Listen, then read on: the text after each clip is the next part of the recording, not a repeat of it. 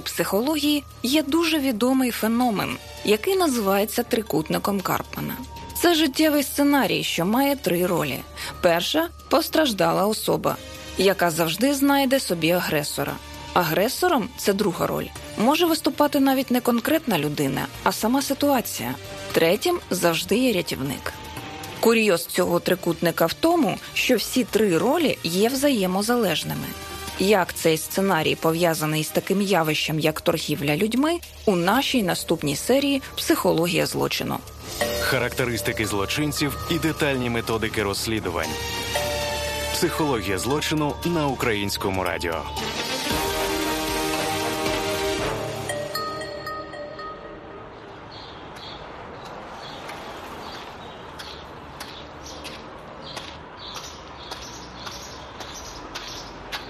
Влітку 2017 року в одному із будинків Вінниці, де можна було зняти кімнату на добу, з'явився новий клієнт. Ну як з'явився? Насправді його туди був змушений заселити власник хостелу, отримавши дзвінок від лікаря, у закладі якого лікувався цей пацієнт. Лікар, знаючи, що у чоловіка є житло за дешеву ціну, попросив заселити чоловіка, адже той був безхатченком, і йти із лікарні йому було нікуди. Так цю історію розповідає власник житла, який побажав не називати свого імені. Він лежав в лікарні Ющенка, лікувався. Так як його вже там він всім надоїв, і головний лікар його просто привіз і поселив мене, попросив, щоб припоселити. На два дня чи він там поселився. Звісно, що він їхати вже нікуди не захотів, він тут все влаштовувало. Ну, яка різниця по великому рахунку. Проживши яку там кількість часу, він зник. Він бував, що зникав там десь собі. Попашай життя вже. Ну, зник, зник. І проходячи біля південного бугу готелю, я його зустрів, ну він почав жалітися, що його цигани експлуатують. Чоловік розповів власнику житла, що сам він із Донецька. Йому 41, і він давно займається жебратством. Помітними були його фізичні вади, понівечені рука і нога. Рука була сильно збільшена в розмірах, і людині дійсно було проблематично виконувати якусь звичайну роботу. Він отримував пенсію з інвалідності. Він працював в Донецьку на заводі металургійному і взірвався газовий балон в 15-му році. І е, вся суміш на нього полилася, і він це він обгорів так таким чином. Нього і ноги попаляні, і руки, рука тим більше. Ось і тіло все попаляне. Пообіцявши компенсацію, ніхто їм компенсацію не виплатив. Із розповідей Безхатченка було зрозуміло, що він обрав цей шлях після каліцтва. Чоловік багато пив і займався тим, що жебракував на вулиці. Причому робив це дуже давно. Із Донецька він переїхав не через бойові дії, а значно раніше, займаючись жебратством ще тоді. Безхатченко пожив кілька днів у хостелі та надовго зник. Коли власник житла зустрів його вдруге біля свого будинку, Безхатченко поскаржився, що з ним у Вінниці трапилася біда. Чоловік мав переляканий вигляд. Він розповів, що якісь люди, погрожуючи побити його, примушували працювати на себе і віддавати всі гроші. Що силоміць відвезли його до Житомира, забрали документи і знущалися над ним. Мовляв, хотіли, щоб він, жебракуючи, приносив не менше 800 гривень на день. А якщо приносив менше, били. Він сказав, що втік від тих людей, примудрився забрати у них свої документи і дуже боїться зустрічі із ними. Власник житла запропонував чоловікові звернутися до поліції, але той відмовився. Ну, я йому говорив, що давай напишемо заяву, хай ну, що маєш що переслідують. Ну, він щось відмовлявся, але потім ну, він вже сам е, ну, десь там він ходив і зустрів е, поліцейських, які все ж таки його говорили, мабуть, що таке це треба карати, що не може таке бути. Бо він боявся просто них там заяву писати. А я вже як свідок просто, моя роль, то, що я його приютив, скажімо так.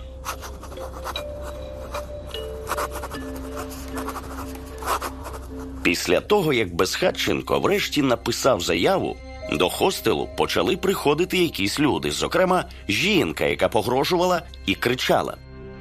Як з'ясувалося згодом, це була дружина того чоловіка, на якого Безхатченко написав заяву в поліцію. Далі розповідає старша слідча в особливо важливих справах слідчого управління головного управління Нацполіції у Вінницькій області Ольга Старосуд. Вона приїжджала до місця проживання, чекала, поки він вийде на вулицю, пропонувала кошти потерпілому для того, щоб він забрав свою заяву. От а також, коли він відмовився, то вона йому погрожувала, що його знайдуть, його поб'ють чи вб'ють і так далі. Тобто з її сторони були активні дії для того, щоб все наробила все для того, щоб він відмовився від своїх показів і забрав свою заяву. Вона приходила кілька разів. Поводилася дуже агресивно, і щоразу власник хостелу викликав поліцію, щоб нагнати її. Безхатченко, який тоді знову оселився у хостелі, боявся вийти на вулицю. Поліцейським, до яких звернувся чоловік, було важко одразу зрозуміти, що з ним сталося, розповідає слідча Ольга Старосуд. Він був трохи заляканий, говорив мало. З нього потрібно було прям таки витягувати кожне слово е, за кожну подію, тому що він там вже деякий період проживав е, на протязі декількох місяців е, в осіб, які його завербували. І був трохи зляканий. Трохи був дійсно зляканий. Він переживав за своє життя і боявся давати будь-які покази мені. І потім, в принципі, після цього випадку, коли він е, дав нам покази, то і ну не знаю, всі особи причетні чи не причетні, але його все таки були десь там зловили і побили після цього випадку, коли справа пішла до суду лежав в лікарні і в важкому стані, так що не зря він боявся, скажімо так. Виникла ситуація, притаманна багатьом містам. Йшлося про так зване кришування жебраків, поділ території для збирання милостині і тому подібне. Судячи з усього, цей Безхатченко зайшов, так би мовити, на чужу територію. Зрештою, чоловік розповів свою історію. Готеля просто такі розв'язка доріг, що там багато машин їздить, ну безперервний потік машин, і він там постійно сидів. Ходив верніше між машинами. Він там був постійно забракував. В один з днів до нього підійшов підійшов, прийшла особа ромської національності. От і сказав, що з даного часу тут буде стояти моя жінка е, забракувати, і я тобі тут забороняю стояти. Він каже до нього потерпіли, що ну це ж е, я хочу стою, стою де хочу, тому що ти заборониш. Тоді та його відвів в сторону і декілька наніс ударів і сказав, що ти працюєш або на мене, або не працюєш тут зовсім. Е, спочатку зі слів потерпілого він подумав, що краще йому буде дійсно можливо працювати на когось. І Він погодився і пішов з ним е, там, де проживав цей особа ромської національності, назва обвинувачений. Він з ним там е, декілька днів переночував. Однак кошти забирав в нього всі, абсолютно, які заробляв за день цей потерпілий, обвинувачений в нього забирав. І тоді, це не сподобалось цьому потерпілому, він вирішив від нього піти. Однак той сказав йому, що ні, так не буде. Ти будеш працювати тільки на мене. І знову наніс йому декілька ударів і сказав, що якщо ти захочеш від мене втікти, тоді ну погрожував йому, що я надалі буду тебе продовжувати бити. І так як це потерпіло боявся, тому він залишався з ним на протязі довгого часу і працював на нього. Це тривало приблизно півроку. Той чоловік забрав у Безхатченка пенсійне посвідчення, постійно стежив за потерпілим, змушував багато жебракувати і щодня забирав у нього всі гроші, не давав можливості кудись піти чи відійти, забороняв із будь-ким спілкуватися і постійно ходив слідом за потерпілим. Неодноразово той просив відпустити, але чоловік не давав проходу і брав всюди, куди їхала його сім'я. Так Безхатченко опинився в Житомирі, звідки йому вдалося втекти. Але очевидно, він був настільки цінним для тієї родини, що вона приїхала за ним у Вінницю. Варто врахувати, що при цьому Безхатченка була важка алкогольна залежність. А люди, що трапилися йому на життєвій дорозі, мабуть, вбачали у ньому золоту жилу разом із його понівеченим тілом та пенсією. Іноді чоловік отримував пенсію одразу за кілька місяців. Зі слів того ж власника хостелу, були дні, коли Безхатченко приходив із чималими грішми і витрачав їх за один день. Далі говорить власник будинку, де жив Безхатченко. Він коли перший раз приїхав, в нього було 7 тисяч. Він умудрився їх ушатати там за пару днів. Другий раз він довго не отримав пенсію. Там я вже не пам'ятаю, що 38 тисяч була. У нього не було телефону на мою карту, ну на мій телефон була заведена ну, в банки. І тут 10 тисяч, 5 тисяч, 10 тисяч, 5 тисяч за, за буквально за пару днів. Той за день десятку просаджував. Ну, це порозуміти, пропити такі гроші неможливо. Десь він їх роздавав, десь когось когось вгущав, ну таке. Так що для нього пенсія це один день. Можна лише уявити, на що здатні професійні, так би мовити, жебраки, у поле зору яких потрапила людина, яка не могла обійтися без пляшки. Іноді отримувала гроші, і якою було дуже легко маніпулювати. Мабуть, і сам Безхатченко вирішив, що, можливо, з ними йому буде трохи легше. Але сталося не як гадалося. Його силоміць вивезли в інше місто і змусили збирати гроші, які ввечері йшли у так звану загальну касу. Продовжує слідча Ольга Старосуд. Але це було кожен день. Він каже, що в них вихідних в принципі таких не було. Е, Заставляв в куті. Він мав він здоров'я, не мав. Він заставляв його заходити кожен день і займатися забракуванням. За період, поки був потерпілий е, обвинуваченого, вони декілька разів міняли місце проживання, тому що вони жили великою сім'єю, е, була ще дружина, діти, і допустим, там вони проживали деякий період, і потім можливо там шуміли там чи там не оплачували. Їх коли з квартири виганяли, то вони мусили йти на другу квартиру. Там навіть там був такий період, що вони їздили, не знайшли квартиру на свої гроші в місті Вінниця. Вони їздили в село Вінницький район, е, там проживали деякий час. Ми потім цих всіх осіб встановлювали, яких вони знімали квартири, також опитували. Вони нам підтверджували, що дійсно е, проживав в них е, і даний інвалід, допустимо, потерпілий. Тобто, куди вони не їхали, не брали постійно з собою цього потерпілого. Схоже на те, що група людей, про яких йдеться, вчепилася в Безхатченка мертвою хваткою, адже він приносив чималий дохід. Продовжує Ольга Старосуд. І заробляли, і навіть тоді, коли він не їм вдалося йому втекти, вони знали, де він е, знімав до цього квартиру, житло, і вони його буквально кожен день приходили і звали, що він виходив. Вони тобто вони хотіли його все таки повернути, тому що він приносив їм великий прибуток, скажімо так. На той час це було від 500 до 800, 800 гривень в день приблизно. Ніяких грошей Безхатченко не отримував. Звісно, його годували і, очевидно, разом випивали, адже з пляшкою він не розлучався. Житло, яке знімала ця компанія, завжди було дуже поганим. Жили по шестеро в одній кімнаті. У подружжя було четверо дітей, які жили разом із ними. І за словами слідчої, для того, аби збирати гроші, вони використовували дешеві трюки. Наприклад, дружина чоловіка, який по суті тримав Безхатченка в полоні, підкладала під одяг поролон, щоб здаватися вагітною і викликати у людей більше емоцій. Дружина допомагала чоловікові контролювати Безхатченка в той час, як він був чимось зайнятий. Про це стало відомо під час допитів Безхатченка, розповідає слідча Ольга Старосуд. Вона, е, в принципі, його, е, скажімо так, не вербувала, просто що інколи в ці дні, коли е, десь потрібно було війти її чоловікові, то вона його, скажімо так, не наглядала, але вона йому не наносила ніколи цих ушкоджень. Я запитувала е, з потерпілого, чому, допустимо, якщо не було е, обвинуваченого Міляваса, була тільки жінка, чому ви від, ну, не могли собі дозволити втекти від неї? Він каже, ну вона мені хоч нічого не говорила, однак е, я знав, що якщо я втечу, то мене знайде цей обвинувачений, і я все одно отримую фізичні ушк- ушкодження.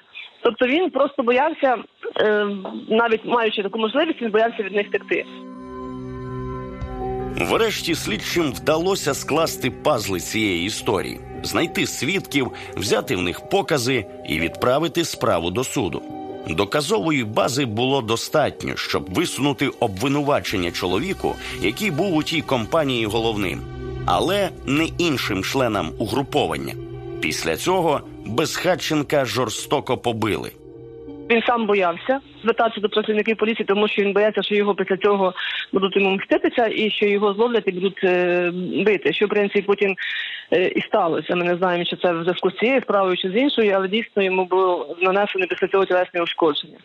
І він дійсно хотів справедливого покарання, і він розумів, що якщо він напише заяву, то дійсно буде, е, тому що е, обвинувачення чи не злочин, ну, перебуваючи на іспитовому терміні. Тобто, ну, по-любому він мав після цього відбувати реальне покарання, тобто він мав сидіти в тюрмі.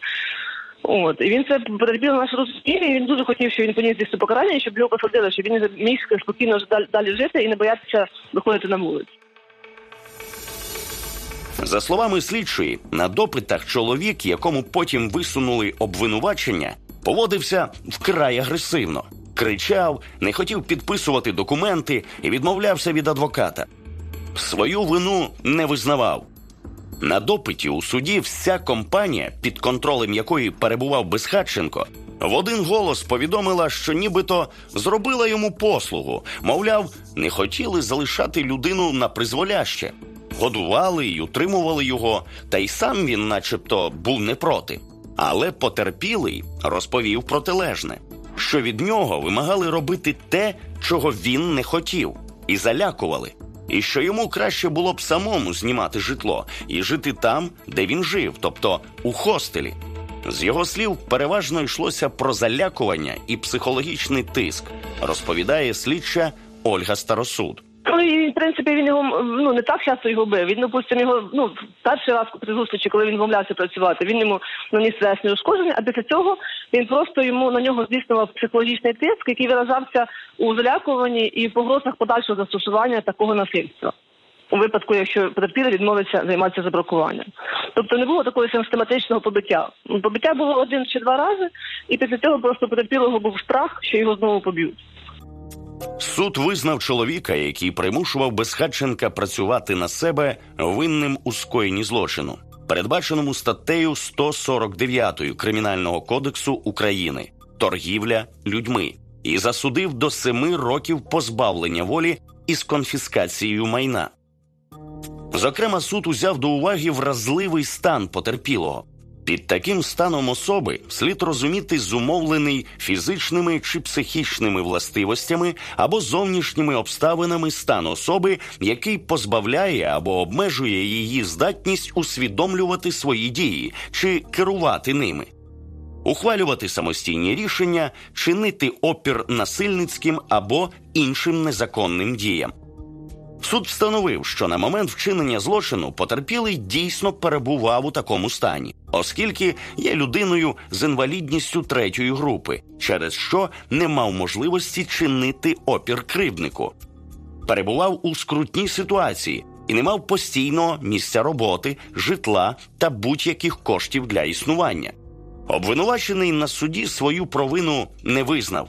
Він розказав суду іншу історію, розповідає слідча Ольга Старосуд.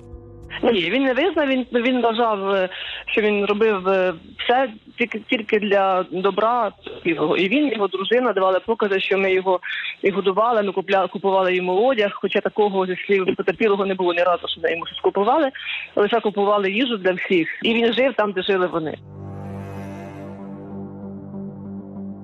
За версією обвинуваченого, навесні того року його дружина повідомила, що на місці її звичайного жебракування з'явився чоловік із каліцтвами, якому часто дають гроші, тоді як їй перестали.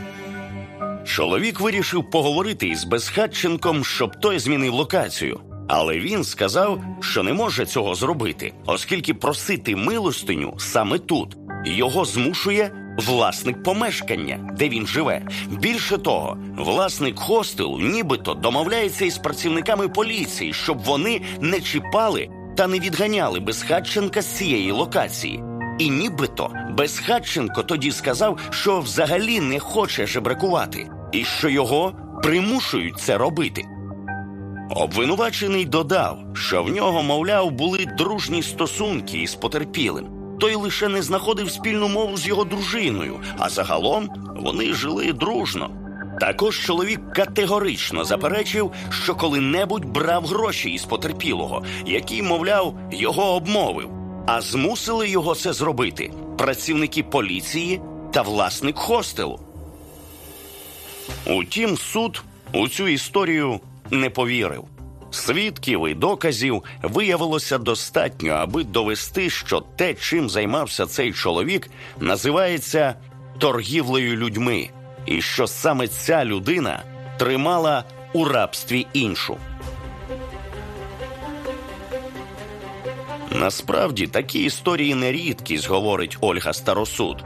Рідкістю є те, що в даному випадку слідчим вдалося зібрати доказову базу, адже далеко не кожне звернення доходить до суду саме з цієї причини. Це не рідкість, просто вони важко документуються.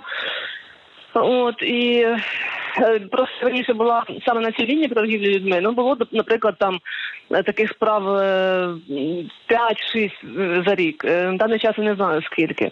Е, Ну документується насправді небагато, але таких взагалі випадків є набагато більше. Як документується, ну я так вважаю, тому що мало людей звертається. Ну це це приходиться працівникам поліції дійсно е, шукати цих людей, яких вербують і використовують їхню працю. А люди люди бояться і люди не звертаються. На, ж багато є жебраків і дітей і так далі. І я певна, що всі вони працюють не на себе, а на когось. Але теж, ну навіть навіть коли також, якщо людина звертається, то виходить, що якщо в нас немає ніяких більше доказів, крім його слів. Е, тоді важко доказати вину обвинуваченого, тому що виконуючи слова потерпілого відносно слів обвинуваченого. Якщо в нас є ще якісь докази, там покази свідків, якісь відеоматеріали, тоді ми можемо направити справу до суду. А коли є лише настільки покази е, потерпілого для суду і для прокуратури мало таких доказів. Міжнародна організація з міграції допомагає постраждалим від рабства реінтегруватися в суспільство. З людьми працюють психологи, юристи, медики. Людям допомагають налагодити своє життя і знайти роботу або ж отримати професію, пройшовши навчання. За словами речниці організації Варвари Жлуктенко, від потрапляння у рабство не застрахований ніхто. Портрета людини, яка зазнає такого досвіду, не існує. Люди навіть не завжди розуміють, у що втрапили. Утім, є кілька маркерів, які допомагають зрозуміти, чи є певна ситуація рабством. Продовжує Варвара Жлуктенко. В ситуаціях торгівлі людьми е, ключові ознаки це те, що ви не можете залишити цю ситуацію. Е, вам цього не дають, тому що вас або обмежують фізично, або вас залякують. Наприклад, погрожують, що щось е, погане станеться з вашими родичами, ну, зловмисники знають, де вони живуть. Так е, наші е, люди часто схильні називати, наприклад, погані умови роботи, рабство. Насправді, якщо ви маєте змогу цю ситуацію залишити, то це не є за класичним визначенням торгівлею людьми. Так, якщо вам не подобається робота, ви можете звільнитися. В ситуаціях торгівлі людьми, з якими ми маємо справу останніми роками, це може відбуватися як за кордоном, так і на території України. У людей відбирають документи, людей обмежують в пересуванні. Люди не мають змоги залишити те приміщення чи ту територію, якщо йдеться, наприклад, про сільське господарство, на якому вони експлуатуються, їх примушують працювати понад нормово, тобто це по 10 годин, по 12 годин на добу. Їх утримують в дуже поганих житлових умовах з поганим харчуванням. Їм не виплачують обіцяних коштів, їх можуть бити, їх можуть е, залякувати, можуть е, погрожувати їхнім е, рідним.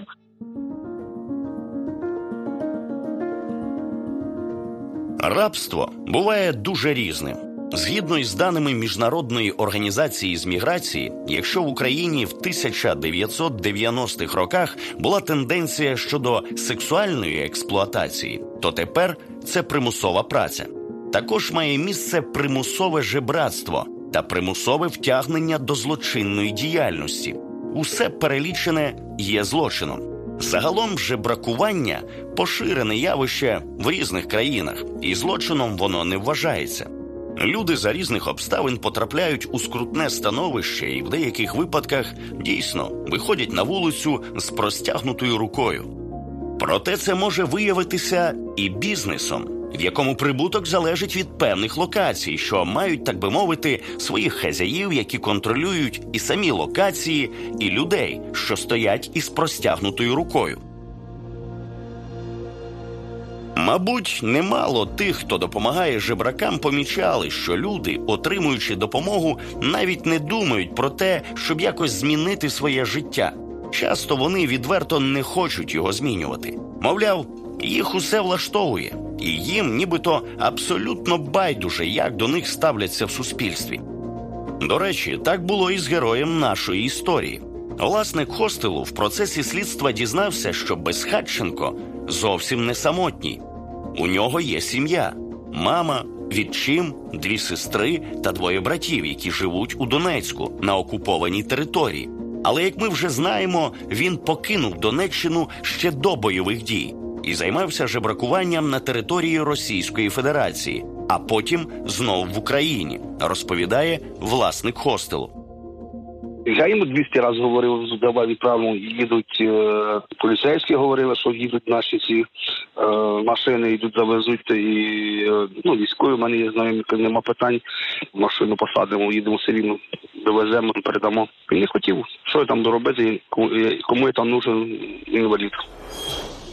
Також власник Вінницького хостелу згадує, що неодноразово намагався допомогти Безхатченку. Той допомогу приймав, наче так і мало бути, але змінюватися не збирався. Да не розкерування, людині допомагаєш, йому щось якось хочеш доладити, от одяг той купляєш, то да, всякий, звісно. Воно ж не ціни нічого. Ні. Банально в нього зрозумієте, щось там він сам може сидіти і сам до себе себе матюкати. І дуже голосно, так щоб всі чули. А це ж не годиться, розумієте, така поведінка. Кажуть, ну для чого це робиш? А що мені робити? Ну так от. Відомо також, що міжнародна організація з міграції пропонувала цьому безхатченку повну програму реабілітації, але він відмовився. Куди поїхав після судового процесу, ніхто не знає. Поки соціум розмірковує, як допомогти людині повернутися до нормального життя, сама людина може думати протилежне і мати свої мірки нормальності, вважаючи своє життя цілком правильним. І ні, з цим уявленням не народжуються, і цьому є пояснення із точки зору психології. Таким уявленням передує велика історія кожної конкретної людини. Шкода, що нам не вдалося поговорити із самим героєм цієї історії, адже в нього не було ні адвоката, ні номера телефону, а сам він зник у невідомому напрямку. Можливо, у тривалих розмовах із психологом він міг би зрозуміти, коли і за яких обставин у нього виникла, так би мовити, точка невідворотності, розповідає психологиня Наталя Заїкіна треба розуміти е, бекграунд, да, попередню історію людини, яка опинилася на вулиці, чому це сталося. Бо іноді такий ось е, безпорадний е, спосіб життя він є надбаним, коли людина там ну не мала дитина, на яку ніхто не звертає уваги, да, і вона не має іншого виходу, як е, віктимізуватися, стати такою жертвою, яка завжди потребує допомоги, і завжди хтось знайдеться для того, щоб їй допомогти. І ось таким чином нічого не треба робити, е, немає відповідальності за власне життя, завжди відповідальність надана комусь іншому, хто піклується про таку спочатку дитину, а потім вже людину і людина виростає з такою формою поведінки. І для неї така форма поведінки є ну такою зручною. Психологиня вважає, що найчастіше алгоритми такої поведінки закладаються ще в дитинстві, а в дорослому віці вони вже не є для цієї людини чимось неприродним. Вона знаходить для себе зручну позицію, щоб утримуватися на плаву. В цьому форматі такої жертвеної віктивної поведінки є багато вторинних вигід. Людині не треба робити нічого. Завжди знайдеться хтось, хто погодує. Людина звикає ну так до себе ставитись, що вона не є цінністю. І тоді, коли там стосовно неї вчиняється якесь насильство, вона не сприймає її як порушення своїх прав. Зазвичай вона взагалі не знає, що вона має має якісь права, і що вона має в першу чергу право на гідність. Для неї ну то таке не, не дуже щось якесь зрозуміле слово. Її головне завдання це вижити. Маючи таку позицію жертви, людина потрапляє у злочинні схеми, і навіть коли її рятують із цих схем, не застрахована від подібних ситуацій надалі. При цьому злочин переважно скоюють щодо цієї людини. Вона ніби притягує такі ситуації, адже не контролює власне життя. Глибинно вважає психолог, ця поведінка ґрунтується на невпевненості у своїх силах.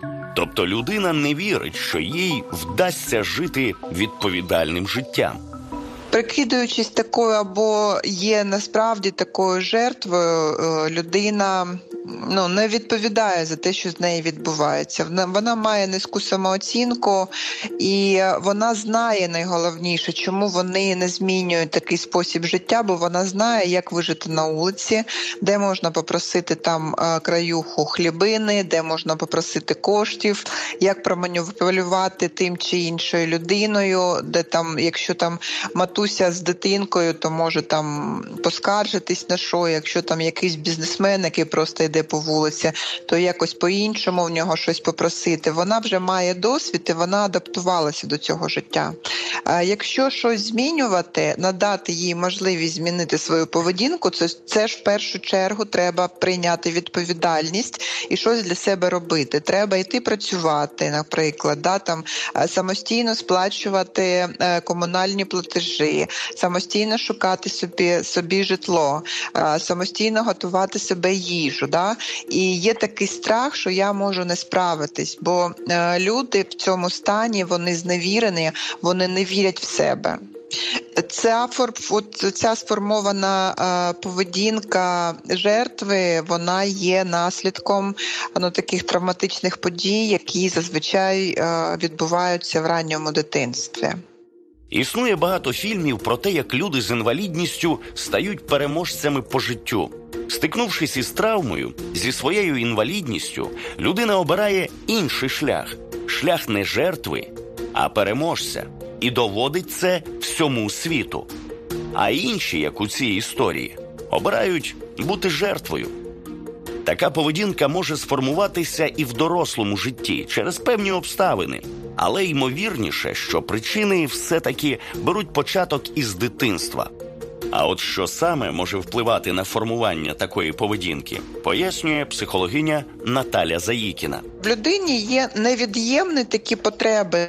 Да, першочергові, ну якщо ми не говоримо там про фізіологічні будинок, їжа, там інші якісь там вода, е, повітря, є е, базові потреби, в яких е, виростає повноцінна людина, така сформована. Це почуття безпеки, їй потрібна, потреба в безпеці, і це е, потреба в прийнятті і в любові, такі створені. І головна задача батьків створити такі, такі безпечні умови, де дитина зможе розвиватися. Коли ці базові потреби дитини не задовольняються, ну, наприклад, там е, я не кажу про крайні випадки алкоголізованих чи маргалізованих сімей, е, коли батьки дитина, начебто, всім забезпечена, в неї там е, є будинок, в неї є достатньо іграшок для розвитку, але недостатньо батьківської уваги елементарно. І дитина не відчуває себе в безпеці або емоційно відсторонені батьки, і дитина не може зрозуміти, де батькам добре, де батькам погано, яка її поведінка є придатною, коли там матуся з батьком посміхаються і пригортають її, а яка її поведінка є непридатною. І дитина не відчуває себе в безпеці, в неї нема таких ось орієнтирів, на які б вона могла спиратися. Або емоційно відсторонені батьки, коли вони недостатньо дитині уваги, вона не звертає увагу батьки на, на дитинку, і також вона буде будь-яким е, шляхом цю увагу привертати. Тобто з дитинства людина вчиться маніпулятивно викликати в оточуючих якісь почуття щодо себе, адже не отримує їх просто так. У дорослому віці такій людині неважко викликати у людей певні почуття.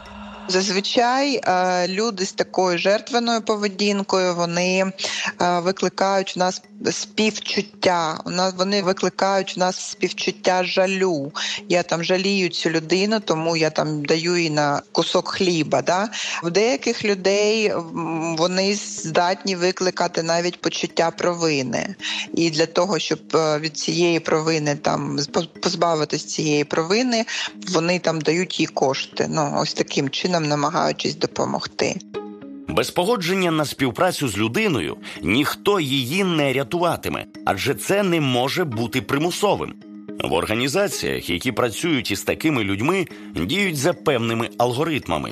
І загалом стратегія допомоги зводиться до роботи із мотивацією людини, із формуванням у неї віри в себе і в те, що все вдасться. Адже ці люди не вірять ні в державу, ні в оточуючих, ні в себе. Крім того, потрібно встановити довірливі стосунки хоча б із кимось одним, продовжує психологиня Наталя Заїкіна. Іноді, так знаєте, як такий холодний душ е, спрацьовує схема або ти щось дієш, або ти помреш. Но бувають і такі ситуації, коли людина каже, вже мені все одно, я готовий, мені таке життя ну, не дуже подобається, я готовий померти і е, ну, залиште мені, будь ласка, в спокої. І ну, ми можемо знову ж таки говорити про те, що ця людина може бути в депресії, е, вона може бути бути в смутку, про її взагалі психологічний стан. Окрім того, що це такі форми поведінки, е, вона може потребувати ще там медичної допомоги, да, якоїсь. Е, можуть там бути і псих, психічні розлади, і то вже там треба е, психіатра долучати, щоб якимось чином його обстежували цю людину. Але спочатку довірливі стосунки, хоча б з ким хто може це зробити. І тут людина, яка буде встановлювати ці довірливі стосунки, від неї буде треба дуже багатого е, людського ресурсу. У психології цього злочину, як ми бачимо, найважливішою є поведінка саме жертви злочину, і ця складова насправді має значення не лише в цій історії. Адже не завжди при жертвеній поведінці людина йде на вулицю із простягнутою рукою. Стан жертвенної поведінки є вразливим для людини і привабливим для тих, хто звик експлуатувати і маніпулювати людьми. Люди із такою жертвенною поведінкою, як у людини в цій історії, звикли, що ними керують, і ніхто не звертає на них увагу, продовжує Наталія Заїкіна. Ці люди вони звикли до того, що їм там всі помикають, що ніхто не звертає на них уваги і що вони не мають гідності. І тому вони е, будуть е, під впливом, от е, коли їм маніпулюють або шантажують, виконувати те, що їм говорить ну, людина-експлуататор, якщо ми можемо так говорити. Незважаючи на те, які комплекси має людина, навіть якщо ось ось такі жертвена поведінка ніхто не має права експлуатувати іншу людину. Це не привід е, використовувати її безпорадній стан для того, щоб отримувати собі там надприбутки чи там будь-які прибутки. За дослідженнями міжнародної організації з міграції за роки незалежності від торгівлі людьми постраждали понад 260 тисяч українців. За програмою реінтеграції таких осіб, яка працює із 2000 року, Організація ідентифікувала та надала допомогу майже 19 тисячам таких людей. Рекордним був 2020 рік 1680 постраждалих від торгівлі людьми. Основними країнами експлуатації є Польща, яка вийшла на перше місце, та Російська Федерація, яка тривалий час лідирувала в цьому списку. Останнім часом на третє місце виходить експлуатація всередині самої України. У цій історії є всі три персонажі трикутника Карпмана.